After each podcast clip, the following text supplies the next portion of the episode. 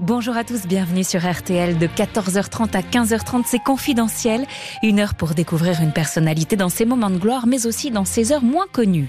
Début 2024, nous fêterons les 70 ans d'un moment historique.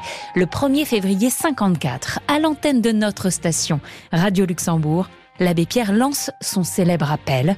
Pour faire face à la vague de froid qui frappe la France, les sans-abri ont besoin d'aide, de dons. Un élan de solidarité sans précédent est alors lancé. L'abbé Pierre a mené une vie de combat héroïque que l'on connaît, mais ce que l'on sait moins, c'est qu'à ses côtés, il y a eu une femme hors pair qui ne l'a jamais quitté, qui l'a toujours soutenue et accompagnée. Cette femme, elle s'appelle Lucie Coutaz. Elle a été sa secrétaire, sa conseillère et son amie. À sa manière, elle a été un peu la femme de la vie de l'abbé Pierre. Confidentiel lève le voile sur ce couple de résistants et juste après, je serai avec Olivier Gors, co-scénariste du nouveau film sur l'abbé Pierre qui sort dans quelques jours. RTL. Confidentiel Abbé Pierre. On est le 26 janvier 2007 à Esteville, un petit village normand à 30 km de Rouen. La France est en deuil. Elle vient de perdre l'un de ses héros, l'abbé Pierre. Il avait 94 ans. Quelques heures plus tôt, la voix des sans-voix, comme on le surnommait, avait droit à des funérailles nationales en la cathédrale Notre-Dame de Paris. Pour lui rendre hommage, il y a le président Jacques Chirac, des représentants d'Emmaüs venus du monde entier et bien sûr une foule immense. Son cercueil est entré dans la cathédrale sous les applaudissements et il a été posé à même le sol, devant l'autel.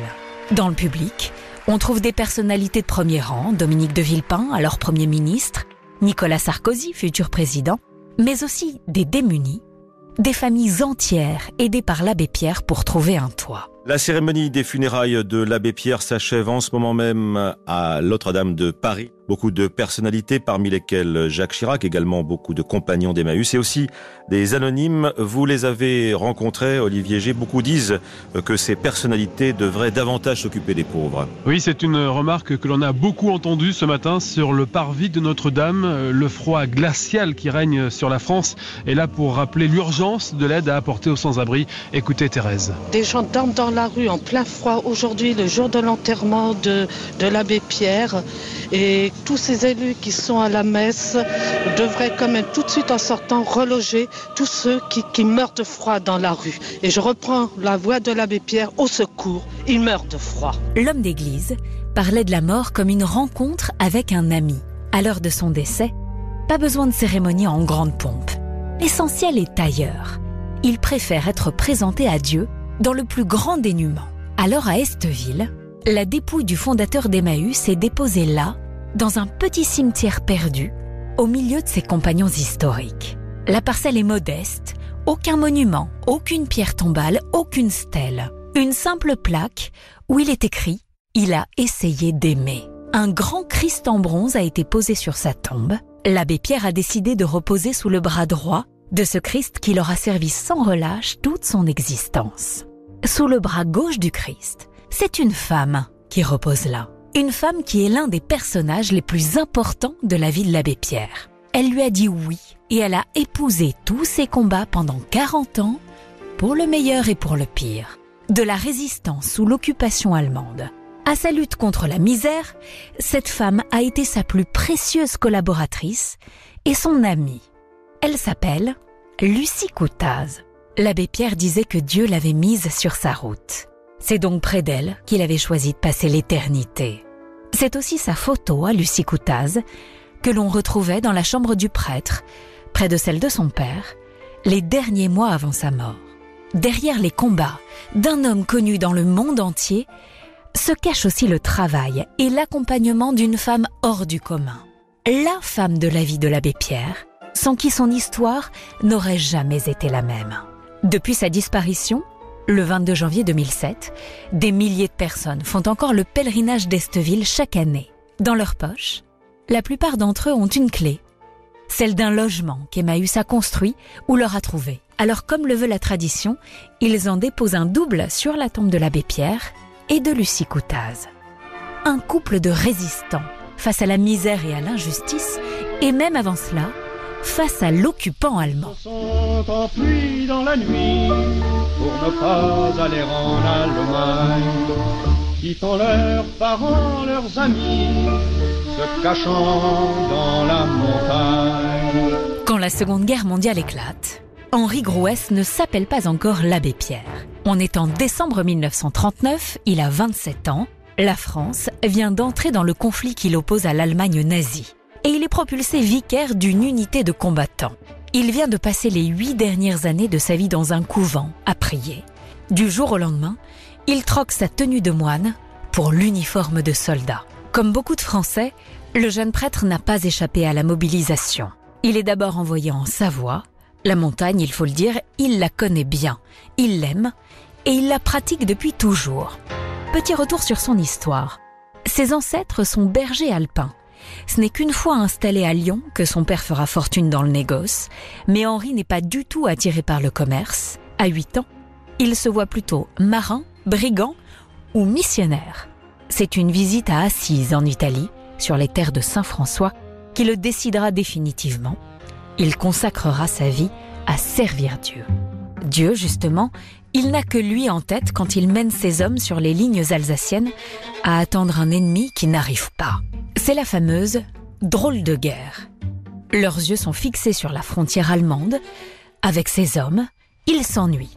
Le moral n'est pas bon, l'inaction le mine, et voilà qu'en janvier 1940, Henri tombe malade. Une inflammation au niveau des poumons, une pleurésie, le cloue au lit. Il est soigné dans un hôpital de campagne. C'est de là qu'il apprend la débâcle française. Les Allemands font route vers Paris.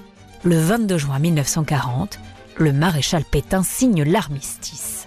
Beaucoup des camarades blessés qui entourent Henri saluent la fin des combats.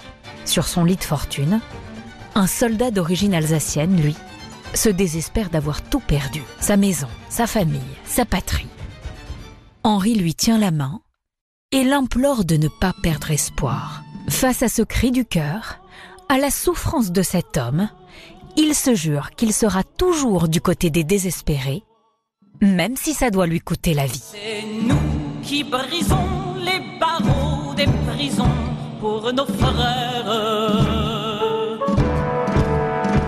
La haine à et la faim qui nous pousse la misère. On est en juillet 1942. Le futur abbé Pierre exerce de nouveau comme prêtre, mais il n'a pas encore dit son dernier mot sur les Allemands. Henri Grouès est le vicaire de la cathédrale de Grenoble. Un événement va alors déterminer le reste de son existence. Une nuit, on frappe à sa porte au presbytère, deux hommes terrorisés. Père, nous sommes juifs, pouvons-nous rentrer nous mettre à l'abri? Une rafle de la police française est en cours. Ce sont des voisins qui les ont avertis, les policiers sont venus chez eux pendant leur absence, leurs femmes ont été mises dans un camion et leurs enfants dans un autre. Le jeune prêtre les fait entrer sur le champ, il les cache, le temps de trouver une solution. En leur tendant la main, Henri Grouès vient de rentrer en résistance. Dans cette période sombre, il y a les persécutés et les persécuteurs. Il vient de faire son choix, mais il va avoir besoin d'aide. D'abord, il se tourne vers une mère supérieure des alentours, la mère Marthe. Il lui dit Deux hommes se sont présentés chez moi. Je les cache à mon domicile pour l'instant, mais cela ne peut pas durer. Est-ce que vous pouvez les prendre en charge? Impassible. La religieuse lui répond C'est impossible. Avant d'ajouter J'en loge déjà quelques douzaines actuellement. Henri réalise qu'il n'est pas seul. Il est stupéfait un réseau clandestin de résistants existe déjà. On lui explique qu'une sœur maîtrise l'art des faux papiers et qu'elle pourra lui apprendre comment faire. Henri Grouès décide de passer à l'action et il y a urgence si les Allemands venaient à découvrir leurs secrets. Ce sera le premier acte de résistance de l'abbé Grouès. La nuit suivante, le prêtre prend avec lui une douzaine de fuyards. Il veut les emmener en Suisse où ils seront en sécurité. Mais pour y arriver, il faut traverser la montagne et ses dangers. La route est périlleuse. Pour passer la frontière, il faut se rendre sur un glacier et passer un col perché à 3200 mètres d'altitude. Et tout ça à la seule lumière de la lune pour ne pas éveiller les soupçons. L'abbé Pierre se souviendra longtemps de ce moment.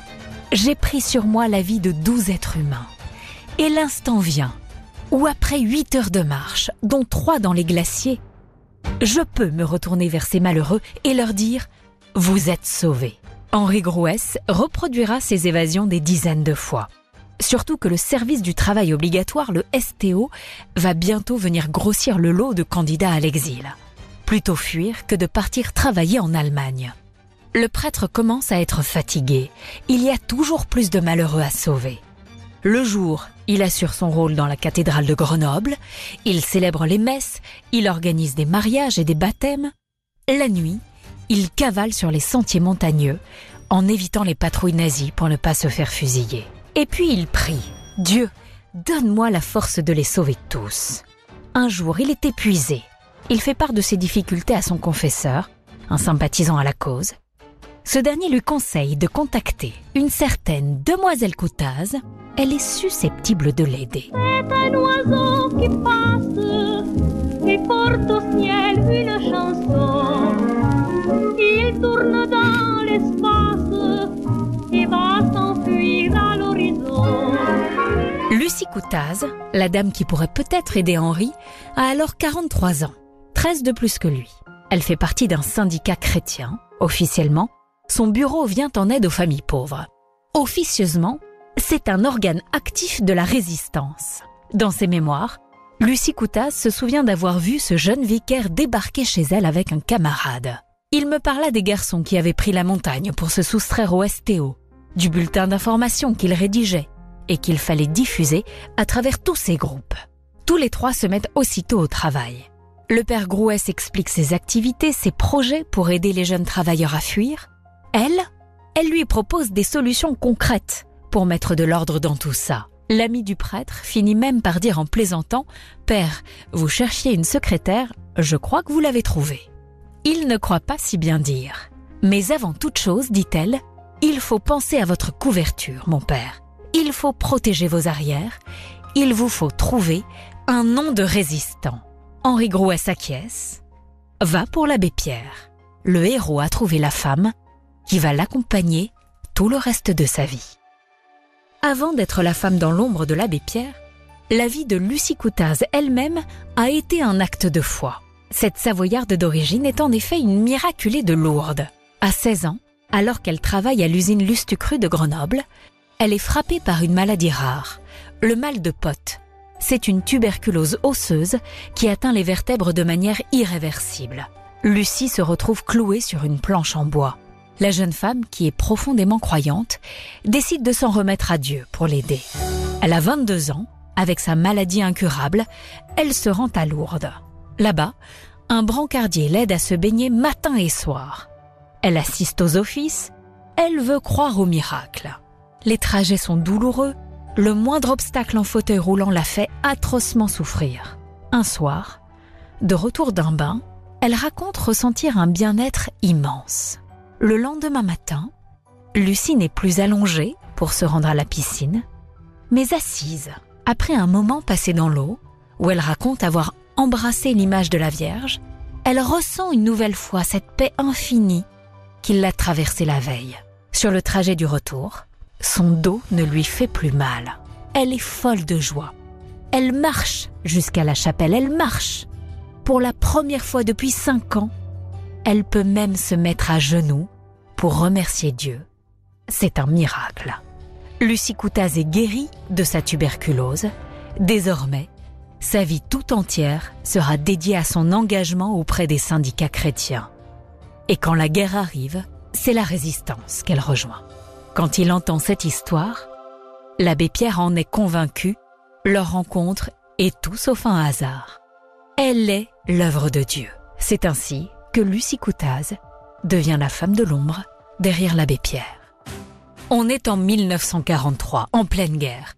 Après lui avoir trouvé son nom de résistant et fabriqué ses faux papiers, Lucie Coutaz aide l'abbé Pierre à diffuser son bulletin à destination des travailleurs du STO. Lui reprend ses activités paroissiales, tout en montant un maquis avec de jeunes résistants.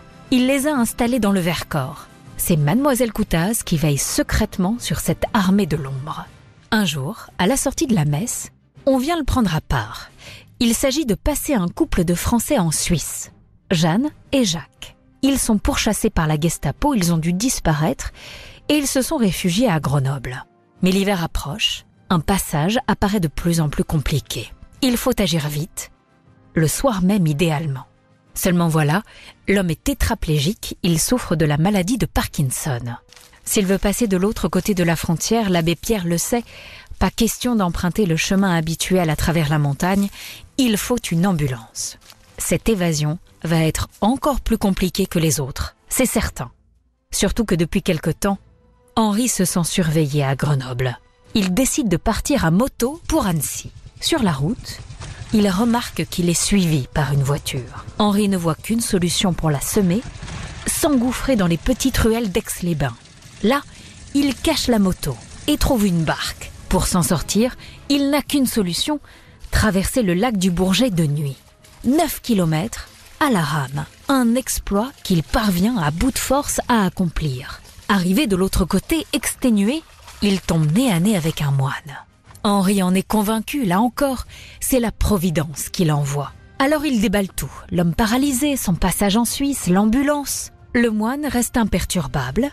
Un long silence s'installe. Puis il finit par répondre ⁇ Venez avec moi, je vais vous conduire à une ambulance. Henri a du mal à y croire, mais il le suit. Il n'a plus la force de douter. Ils montent à côté du chauffeur et ils prennent ensemble la direction de la planque du couple en pleine forêt. Henri se retrouve au chevet de Jacques, qui lui prend la main. Tout se passera bien. Un autre homme les rejoint, il a organisé le reste de l'opération. L'ambulance démarre et emprunte une route sinueuse jusqu'à un poste frontière désaffecté. C'est là où le passage doit se faire. Une voiture attend le couple de l'autre côté. Il fait encore nuit noire quand ils arrivent aux abords du village de Saint-Julien. L'endroit est désert. À quelques centaines de mètres de la route, une brèche a déjà été ouverte dans les barbelés. Mais pour arriver jusque-là, Jacques doit être porté. Ils s'y prennent à trois. Jeanne ouvre la route. Une fois les barbelés passés, l'abbé Pierre dit enfin C'est fait. Vous êtes sauvé. L'homme paralysé plante son regard dans le sien, puis des mots finissent par sortir de sa bouche. Merci, lui dit-il. Celui qui vient de remercier l'abbé Pierre pour son acte héroïque, c'est Jacques de Gaulle, le frère du général. Sa tête était mise à prix par les nazis. Ce geste ne passera pas inaperçu à la Gestapo, à Londres non plus bien sûr. Les Allemands feront bientôt en sorte de coincer ce maudit curé alpiniste qui a aidé un De Gaulle à déguerpir. Après ce fait d'armes, l'abbé Pierre est obligé à son tour de quitter Grenoble et de prendre la fuite. C'est trop dangereux. Lucie Coutaz n'entendra plus parler de lui jusqu'à la fin de la guerre. Pourtant, que la montagne est belle. Comment peut-on s'imaginer en voyant un vol d'hirondelles que l'automne vient d'arriver? Il faudra attendre deux ans avant que l'abbé Pierre et Lucie Coutaz se retrouvent par hasard. Elle raconte. Un soir de janvier 1945, à Lyon, après une journée de rencontres syndicales, nous étions quelques-uns à attendre en gare de Perrache un train nous ramenant à Grenoble. Sur le quai, j'avais remarqué, sans le reconnaître, un aumônier de marine qui allait et venait. Brusquement, il se plante en face de moi, me regardant fixement. Interloqué, j'examine ce barbu inconnu. Oh L'abbé Grouès On fait cercle, on bavarde, le train arrive. Depuis la dernière fois qu'ils se sont vus, l'abbé Pierre n'a en fait pas encore pu poser ses valises. Après avoir fui Grenoble, il s'est rendu à Lyon, puis à Paris, puis a fait le passeur dans les Pyrénées en direction de l'Espagne. Le 6 juin 1944, il est à Madrid quand on lui apprend le débarquement allié en Normandie. De Gibraltar, on l'envoie à Alger, où il rencontre le général de Gaulle. C'est le 17 juin. Le chef de la France libre n'a pas oublié ce curé des montagnes qui a sauvé son frère. Alors il l'écoute. Henri lui parle de ses compagnons maquisards abandonnés à leur sort dans le Vercors. Il lui demande des armes. Je fais ce que je peux, lui répond le général. Et il le nomme aumônier d'un navire de guerre à Casablanca. C'est donc ce même aumônier que Lucie Coutaz aura du mal à reconnaître six mois plus tard, sur le quai de la gare de Lyon. Quelques semaines après cette rencontre impromptue, elle reçoit un télégramme venu de Paris. C'est l'abbé Pierre. Mademoiselle, voulez-vous m'aider? lui demande-t-il. Mon oui se fit attendre huit jours, écrit-elle. Il fut par la suite sans défaillance. La voile était tendue, le souffle pouvait la diriger.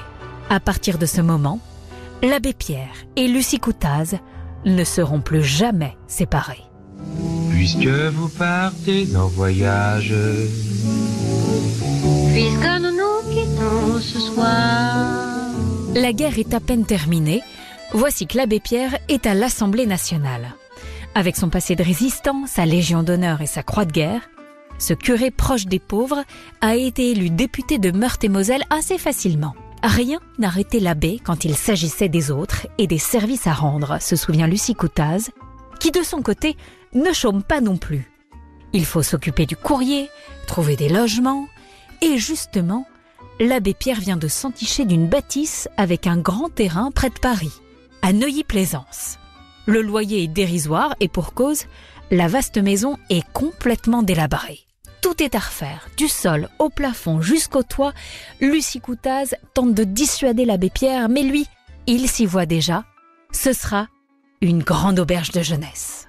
Aider les démunis pendant la guerre, c'est fini. Mais déplacer des montagnes pour tous ceux qui en ont besoin, cette mission-là, elle ne fait que commencer. La secrétaire raconte. Entre deux séances au Palais Bourbon, il retapait progressivement la maison.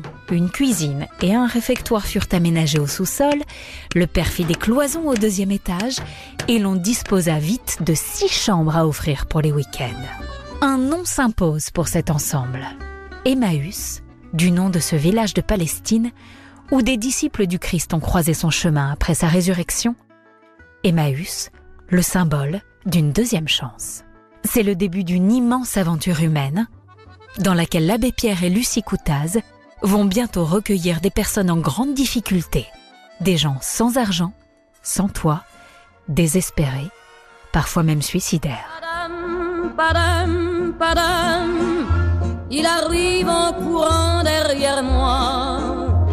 Padam, il m'a fait le coup du. On est début 1954, Emmaüs a ouvert il y a six ans et ça a bien grossi. L'auberge de jeunesse imaginée au départ s'est transformée en une véritable arche pour secourir les mal logés, les pauvres et les nécessiteux. Le premier compagnon est arrivé, Georges. C'est un ancien bagnard. Emmaüs s'est maintenant donné comme mission d'accueillir ceux qui, comme lui, n'ont plus rien. Ni toit, ni travail, ni famille. L'abbé Pierre ne peut plus compter sur son indemnité parlementaire pour faire vivre la communauté, alors les chiffonniers doivent désormais trouver eux-mêmes de quoi subvenir à leurs besoins, dans les décharges ou dans les poubelles. Pour beaucoup, Emmaüs est désormais la seule alternative à la rue. Ils sont de plus en plus nombreux à rejoindre Neuilly-Plaisance. Des cabanes de fortune sont même construites dans le grand jardin. Toute l'attention de l'abbé Pierre est désormais concentrée sur le logement d'urgence. Après tout ce qu'il a déjà accompli, voilà son prochain combat, réussir à ce que l'État débloque des fonds pour mettre à l'abri les plus démunis. Pendant ce temps, heureusement que Lucie Coutaz est là pour gérer et organiser la vie quotidienne d'une main de fer. Elle y a même gagné un surnom, Lulu la Terreur, ou la Tour de Contrôle. Les compagnons ont appris à la connaître et à la respecter. Pour être une emmerdeuse, la Lulu, c'est une emmerdeuse. Mais pour être un chef, c'est un chef. Bon, ce lieu a beau respirer la solidarité, les conflits entre les compagnons sont quand même fréquents. C'est Lucie qui veille à ce que la communauté fonctionne malgré tout. Elle garde un œil sur les comptes. Quand l'abbé Pierre a un projet, c'est elle qui trouve des solutions pour que ça se concrétise. Et il faut le dire, la tâche est rarement simple. Le combattant fourmille d'idées, certes, elle l'admire, mais elle en bave quand même. Un événement dramatique va alors propulser l'abbé Pierre sur la scène nationale. En ce début janvier 1954, la France connaît une vague de froid sans précédent. Ce sont des centaines de sans-abri qui risquent de mourir chaque nuit. Lucie Coutaz raconte. Quelqu'un frappa à la porte. C'était un papa, de l'une de ces familles pour lesquelles les petites constructions étaient en cours, mais qui logeait encore dans une carcasse d'automobile. Il s'effondra, en larmes. Père, le petit est mort cette nuit. Un drame qui arrive alors que le Parlement a retoqué le projet de loi sur les logements d'urgence. L'abbé Pierre fulmine. Il prend à partie publiquement le ministre du Logement, qui vient aux funérailles de l'enfant. Quelques jours plus tard, c'est une femme qui meurt en plein Paris. Et cette femme, elle a un avis d'expulsion dans la main. Elle avait été jetée dehors deux jours plus tôt pour un retard de loyer. L'abbé Pierre n'arrive pas à y croire. Les cités d'urgence sont dépassées. C'est le secours d'urgence qu'il faut organiser, dit-il. Le père veut lancer un appel à la radio, et au plus vite. Un de ses compagnons a une idée. Et si on essayait Radio Luxembourg? Ni une ni deux, l'abbé Pierre fonce vers la rue Bayard, au siège de la station. La suite, c'est Lucie Coutas qui la raconte. L'émission commence dans une demi-heure. 4 à 4, les deux amis dévalent les étages. La petite quatre chevaux du père qui a passé la nuit dehors ne veut pas partir. On la pousse. Le père démarre. Le compteur monte au maximum. De Courbevoie à Paris, il y a des feux rouges. Le père les grille tous. Rue Bayard, un panneau stationnement interdit. Le père y abandonne sa voiture. Les deux amis finissent par trouver la lampe rouge du studio. Ils s'aperçoivent qu'ils ont oublié le texte dans la voiture. Peu importe. Le père sait ce qu'il a à dire. Mes amis, au secours. Une femme vient de mourir, gelée, cette nuit à trois heures. Elle serrait sur elle le papier par lequel, avant-hier, on l'avait expulsée. Chaque nuit, ils sont plus de deux mille, recroquevillés sous le gel, à la rue. Devant tant d'horreurs, les cités d'urgence, ce n'est même plus assez urgent. En trois heures, deux premiers centres de dépannage viennent de se créer. Ils regorgent déjà. Il faut en ouvrir partout. Il faut que ce soir même, dans toutes les villes de France, dans chaque quartier de Paris, des pancartes s'accrochent sous une lumière, dans la nuit, à la porte de lieux où il y ait couverture, paille, soupe, et où l'on lise, sous le titre Centre fraternel de dépannage, ces simples mots Toi qui souffres, qui que tu sois, entre, dors, mange, reprends espoir, ici on t'aime. Nous sommes le 1er février 1954. Le moment fera date. Quand l'abbé Pierre sort du studio, toutes les sonneries des téléphones retentissent en même temps. L'adresse qu'il a donnée à l'antenne pour déposer des couvertures, des vivres et des dons, c'est l'hôtel Rochester, qui se trouve pas très loin, au 92 rue de la Boétie.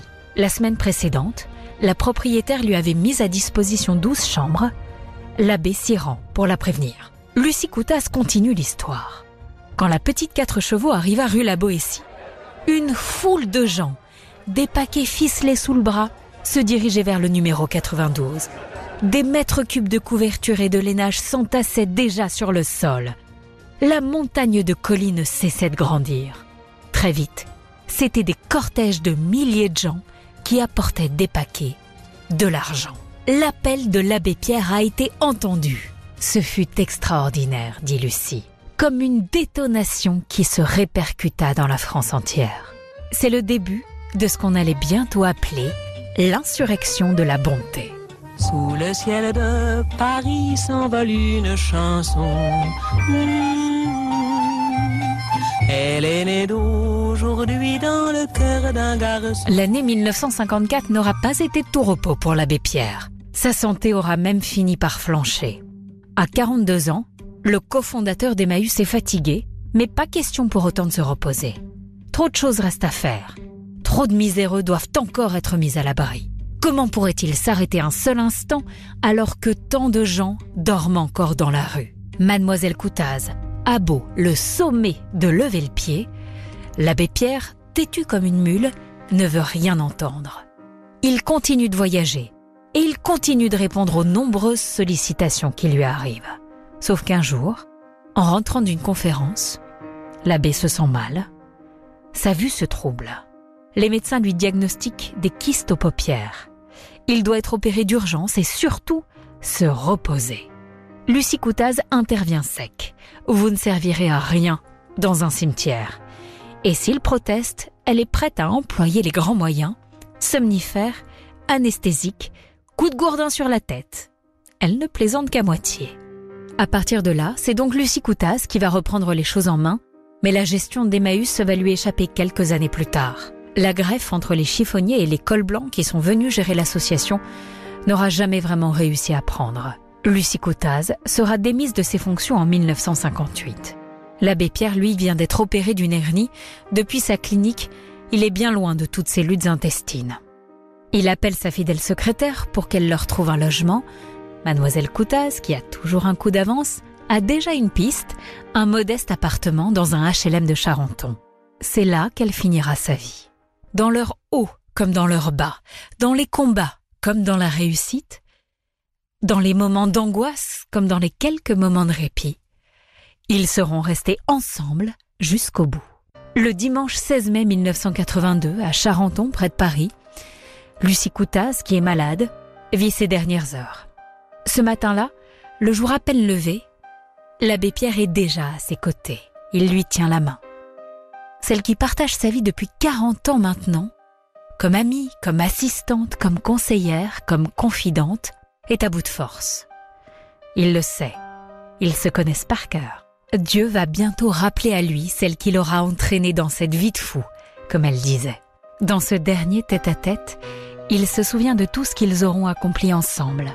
Le maquis du Vercors, tous ces êtres sauvés de l'occupation nazie, leur combat à l'Assemblée nationale, la première communauté à Neuilly-Plaisance, l'appel de l'hiver 1954 et la grande aventure Emmaüs. 40 ans à se mettre au service des autres. 40 ans à donner une voix à ceux qui en étaient privés.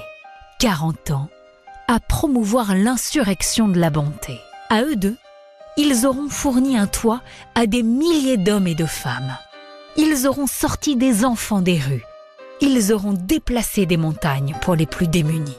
Quelques jours plus tôt, l'abbé Pierre était à Rome. Il a rapporté à Lucie la bénédiction personnelle du nouveau pape, Jean-Paul II. À côté d'elle, il lui tient toujours la main. Il sent son pouls faiblir, puis le cœur de Lucie Coutaz s'arrête de battre. Cette mort, L'abbé Pierre la guette aussi d'un moment à l'autre, il le sait. Il a 71 ans et il ne pense pas qu'il fera de vieux os. En attendant les grandes vacances, comme il dit, il rendra un dernier hommage à Lucie Coutaz dans le petit cimetière d'Esteville. Mais il faut croire que sa mission sur Terre n'est pas encore terminée. 25 ans s'écouleront avant que Henri Grouès, dit l'abbé Pierre, rejoigne Mademoiselle Coutaz, cette compagne d'armes qui fut de tous ses combats, cette femme de l'ombre qui aura finalement été aussi à sa manière, la femme de sa vie. Je dormais entre deux cartons, le cœur sur le bitume, une guitare à la main. Quand une voix m'a dit mon garçon, au royaume de l'indifférence, on est à l'abri de rien. RTL. Confidentiel Abbé Pierre. Bonjour Olivier Gors. Bonjour. Vous êtes co-scénariste du magnifique film qui sort dans quelques jours sur l'abbé Pierre. Merci beaucoup d'être avec nous sur RTL. Merci de votre invitation. Dans ce film, non pas un, mais deux personnages clés, je dirais. L'abbé Pierre, bien sûr, incarné par un incroyable Benjamin Laverne, et cette femme, Lucie Coutaz, jouée par Emmanuel Berco. Pourquoi avoir décidé dans ce film sur l'abbé Pierre de donner autant de place à Lucie Coutaz Parce qu'on l'a, on, a un peu découvert au fur et à mesure de nos recherches avec euh, Frédéric Tellier, on a découvert cette place qu'elle a, prise à ses côtés, ces 40 ans de vie commune. Et surtout, on a assez vite compris que c'était une façon euh, un peu de revisiter le parcours de l'abbé Pierre et de lui redonner toute sa fragilité, parce qu'il dit lui-même, c'est les rencontres qui, qui ont fait ce qu'il est devenu. Et comme on voulait euh, sortir de la légende de l'abbé Pierre et essayer de redonner toute la fragilité d'un parcours humain, en fait, comment on devient l'abbé Pierre. Et c'est vrai que sa rencontre avec Lucie Coutaz est fondamentale, en fait. C'est-à-dire que euh, on dit qu'on n'y aurait pas eu Emmaüs sans Lucie Coutaz, parce qu'elle est co-créatrice d'Emmaüs, mais moi je crois qu'il y aurait peut-être pas eu d'abbé Pierre même. Et, euh, et puis un mystère d'une vie commune, quoi, pendant 40 ans. Alors justement, on va y revenir sur ce mystère, mais c'est vrai, je trouve qu'il est d'autant plus attachant finalement dans le film parce qu'il est rendu plus fragile. Ben c'est en tout cas c'est en tout cas c'est vraiment ce qu'on a voulu oui c'est vraiment ce qu'on a voulu raconter. C'est c'est un jeune homme euh, même s'il n'y a pas de dans le film on commence quand il a déjà 20 et quelques années euh, chez les Capucins mais euh, on a beaucoup travaillé sur sa jeunesse on s'est beaucoup renseigné on a lu. C'était un, un, un, garçon un peu exalté en fait un peu qui était pas qui avait pas forcément beaucoup d'amis qui, qui, était un peu mystique comme ça qui avait une forme de qui avait une sorte de révélation d'épiphanie en allant en allant sur les pas de Saint François d'Assise. pendant un voyage scolaire mais mais qui écrivait, par exemple, l'année de son bac. Moi, c'est quelque chose qui m'a vraiment marqué. Qui écrivait euh, dans ses résolutions de début d'année, il écrivait un, avoir le bac, deux, devenir un saint. Donc ça montre quand même, on ne devient pas là aussi l'abbé Pierre par hasard. Il y, a, il y a forcément une ambition, quelque chose. Alors comment euh, Emmanuel Berco s'est approprié euh, ce, ce, personnage, ce rôle de Lucie Coutaz? Je vais répéter ce qu'elle dit elle-même, mais, euh, mais, en fait, ce qui était intéressant pour elle, c'est que à la fois il y a très peu de choses. Il y a, il y a, il y a trois photos, il y a et, et il, y a, il y a quelques, je crois qu'il y, a un enregistrement de sa voix et puis des films en fait, où, un film notamment parce que l'abbé Pierre filmait pas mal et où vous prenez des photos et elle essaye toujours d'échapper, de ne pas être dans l'image, etc. Donc ça montre, voilà, ce qui est très intéressant dans, dans, dans, dans ce qu'a fait Emmanuel Berco, et je trouve qu'elle a magnifiquement interprété ce personnage. Elle l'a, elle l'a inventé aussi parce qu'on a, somme toute, assez peu de choses. C'est que c'était à la fois une femme de son époque, euh, une femme de l'ombre qui fuyait la médiatisation, etc. Mais pas pour autant une femme effacée. Elle, elle c'était une femme d'autorité, une femme qui, a, qui, qui, qui apportait un, un, réalisme, une sorte de professionnalisme à l'abbé Pierre. Euh, c'était pas du tout euh, seulement une secrétaire telle que ça a été un peu euh, euh raconté depuis, depuis la mort de l'abbé Pierre. Ouais, c'est bien au-delà de ça. Lui, il avait les idées, elle, elle faisait tout pour les concrétiser. Absolument. Et puis de temps en temps pour le rappeler à l'ordre aussi. Quand... Oui, alors ça c'est son côté. il y a deux choses à concrétiser parce que c'est vrai que l'abbé Pierre il était un peu tout feu tout flamme. Hein. C'est-à-dire que il ressentait tellement physiquement la souffrance des autres que s'il y avait quelqu'un dehors, fallait construire tout de suite un abri n'importe comment. D'ailleurs, il a construit des igloos, des trucs un peu improbables, etc. Fallait aller vite. Alors qu'elle, elle apportait euh, une, une forme de rationalité, d'organisation. Et, et c'est vrai qu'il y avait un autre euh, un, un autre aspect de l'abbé Pierre en fait parce que après l'hiver 54, c'est devenu une forme de, une sorte de rockstar. En fait, il était très sollicité et, et beaucoup de femmes venaient le voir, etc. Et voilà. Et euh, parce oui, à Radio Luxembourg. Absolument. Chez vous et euh, et, et, et, Lucie, euh, un, un, de ses rôles aussi, c'était de un peu chasser les fans en fait. Euh, on l'appelait Lucie la terreur ou la tour de contrôle. Et, et euh, elle, elle, les, les, compagnons disaient qu'elle chassait les mouches en fait. Elle chassait les femmes qui s'approchaient un peu trop près de l'abbé Pierre parce que. On pourrait même dire euh, groupie aujourd'hui. Oui, les groupies, absolument, absolument. Et puis l'abbé Pierre n'était pas totalement insensible. C'était un homme. Euh, on montre dans le film qu'il a, voilà, que, que le, le la, les plaisirs de la chair euh, ne sont pas complètement étrangers, que ça a été une souffrance permanente de, de, de renoncer à cette tendresse. Alors entre eux, euh, soyons bien clairs, il n'y a jamais eu le plaisir non, charnel. Non, non, on a en tout cas tout ce, tout ce que les gens mais tous les gens qui ont été proches, etc. Euh, c'était pas ce, ce, type de, de relation qu'ils avaient. C'était pas érotisé, on va dire. C'était vraiment euh, quand il l'a rencontré dans la résistance, elle avait beaucoup plus d'expérience que lui. C'était déjà une syndicaliste chrétienne, etc. Lui, c'était un jeune prêtre un peu tout fou qui n'était pas vraiment formé politiquement, qui s'était retrouvé dans la dans la résistance un peu par hasard. Et elle l'a vraiment formé, quoi. Question euh, facile, mais bon, je la pose. Donc, avec Lucie Coutaz et l'abbé Pierre, on peut dire que derrière chaque grand homme, il y a toujours une grande femme. Ah ben là, c'est. Faites-moi ce plaisir. Ah ouais, non mais, non, mais c'est tellement vrai, c'est tellement vrai. Et, et, et Emmanuel Berco a tellement trouvé un magnifique équilibre justement entre une femme qui ne cherche pas à entrer dans la lumière, mais, euh, mais dont on redonne tout, tout le rôle, toute l'importance et euh, toute la complicité avec l'abbé Pierre. Après, euh, à partir de 58, ça fait donc 4 ans, hein, je reprécise, euh, que l'abbé Pierre a pris du recul euh, pour des soucis mmh. de santé. Lucie Coutaz, elle, en 58, est écartée euh, de mmh. ses fonctions euh, par l'école blanque qui gère l'association. Ça se passe pas très très bien. Qu'est-ce qui se passe après? On ne sait pas trop en fait. C'est un peu.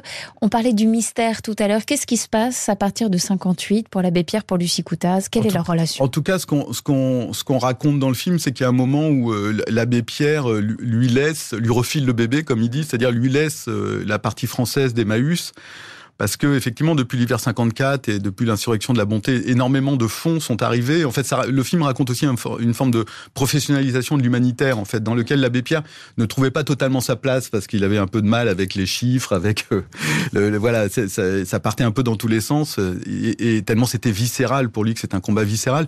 Et en fait, il a, il a, il a laissé euh, Lucie Coutaz preuve encore, encore de son importance. En fait, il a laissé euh, affronter le conseil d'administration pendant que lui partait plus à l'international national en fait euh, pour euh, pour euh, créer des, des, centres Emmaüs un peu partout dans le monde. Au final, ils, ils retrouvent leur vie commune à Charenton notamment, mmh. dans une cité HLM qu'ils ont qu'ils ont construite et, et, et, et ils, ils, vivront ensemble comme ça dans, dans des, un petit appartement avec chacun une chambre d'un côté d'un couloir et c'est vraiment une intimité incroyable quoi et jusqu'à jusqu'à ces derniers jours. Ça ressemblait ce quotidien. On sait un petit peu à quoi ça ressemblait ce quotidien dans à Charenton justement. Euh, écoutez, dans le, dans le film, il y, a, il y a un film, il y a, un moment où il comme relation. Ouais, il, il lui Euh, réchauffe des raviolis. Ça, on a dû nous le dire. On n'a pas dû l'inventer. C'était vraiment, c'était des vies très modestes. C'est quand même une des grandes forces de ces deux-là. C'est-à-dire que malgré l'ampleur qu'a pris euh, Emmaüs puis la Fondation Abbé Pierre, Mhm. ils n'ont jamais cédé aux sirènes, euh, ni du confort, ni, enfin, ni du pouvoir, etc. Ils sont restés extrêmement modestes et, et, et avec une vie vraiment de, comme un petit couple de retraités. Sa vie euh, de résistant à l'abbé Pierre, puis de député, de défenseur des sans-abri, celle-là, elle est connue dans le monde entier. L'appel de l'hiver 54 a fait de lui clairement une icône internationale. Pourtant, on en parlait tout à l'heure, ses, ses faiblesses, ses fragilités, même ses souffrances sont toute sa vie, je trouve, restées assez méconnues. C'est très nouveau dans le film de montrer ça. On a parlé pourquoi vous avez choisi de le faire, mais ma question est pourquoi, à votre avis, tout ça a été assez mis de côté pendant de longues années concernant l'abbé Pierre? Pourquoi on l'a, on l'a peu montré? C'est une bonne question. Ces colères, euh, euh, ces, ces, euh, ces moments de- d'extrême fragilité, sa fatigue, euh, comment il tenait, parce que c'est quand même des vies euh, de, de fous en fait. Souvent, on- avec Frédéric Tellier, on disait c'est aussi un peu un, un film de, de super-héros en fait. Euh, il, a, il, a, il a la cape, le béret. C'est un super-héros du social en fait. Sauf que son super-pouvoir, comme tous les super-pouvoirs, c'est aussi une malédiction. C'est qu'il il éprouve la souffrance des autres. Et, et cette porosité, elle est, elle, est, elle est très difficile à vivre aussi. Quel était, euh, vous qui avez parlé euh, aux, aux proches de, de, de l'abbé Pierre, selon eux, quelle était sa plus grande faille, la chose la plus difficile pour lui contre laquelle il a lutté toute sa vie? Ça a été une faille et une force parce qu'il il il le dénonce pas comme un défaut, mais euh, c'était un showman en fait. C'est c'est le goût de la notoriété, le goût des médias, il l'avait, mais, mais ça a vraiment porté ses On combats voit, aussi. hein, oui, oui, il a, il a voilà, euh, euh, il, a, il, a- il, aimait euh, parler aux foules, il aimait euh, même si même si euh, par par moment dans le film il le dénonce aussi comme une- un poids, il voudrait que, que quelqu'un prenne le relais, etc. Mais mais il joue aussi de son image et, euh, et, et, euh, c'est ce qui est passionnant aussi. Voilà, c'est pas euh, c'est pas juste un petit abbé timide et, euh, et modeste, etc. Non, non. De toute façon, on- on n'a pas ces parcours-là par hasard. En fait, c'est forcément des caractères euh, bigger than life, comme nous on dit euh, dans, dans, notre- dans notre métier. Merci, Olivier Gors. Merci. Je rappelle que vous êtes co-scénariste donc de ce film L'abbé Pierre, une vie de combat, et ça sort en salle le 8 novembre, et on lui souhaite évidemment tout le succès mérité. À bientôt. Merci à tous de nous avoir écoutés. C'était Confidentiel Abbé Pierre. Merci à l'équipe qui m'accompagne, Ilka Isaka à la réalisation, Thomas Pierre à l'écriture et Marie-Caroline Mandon à la production et à la programmation. Vous retrouvez tous les autres épisodes de Confidentiel en podcast sur l'appli RTL ou sur rtl.fr. RTL. Confidentiel. Confidentiel.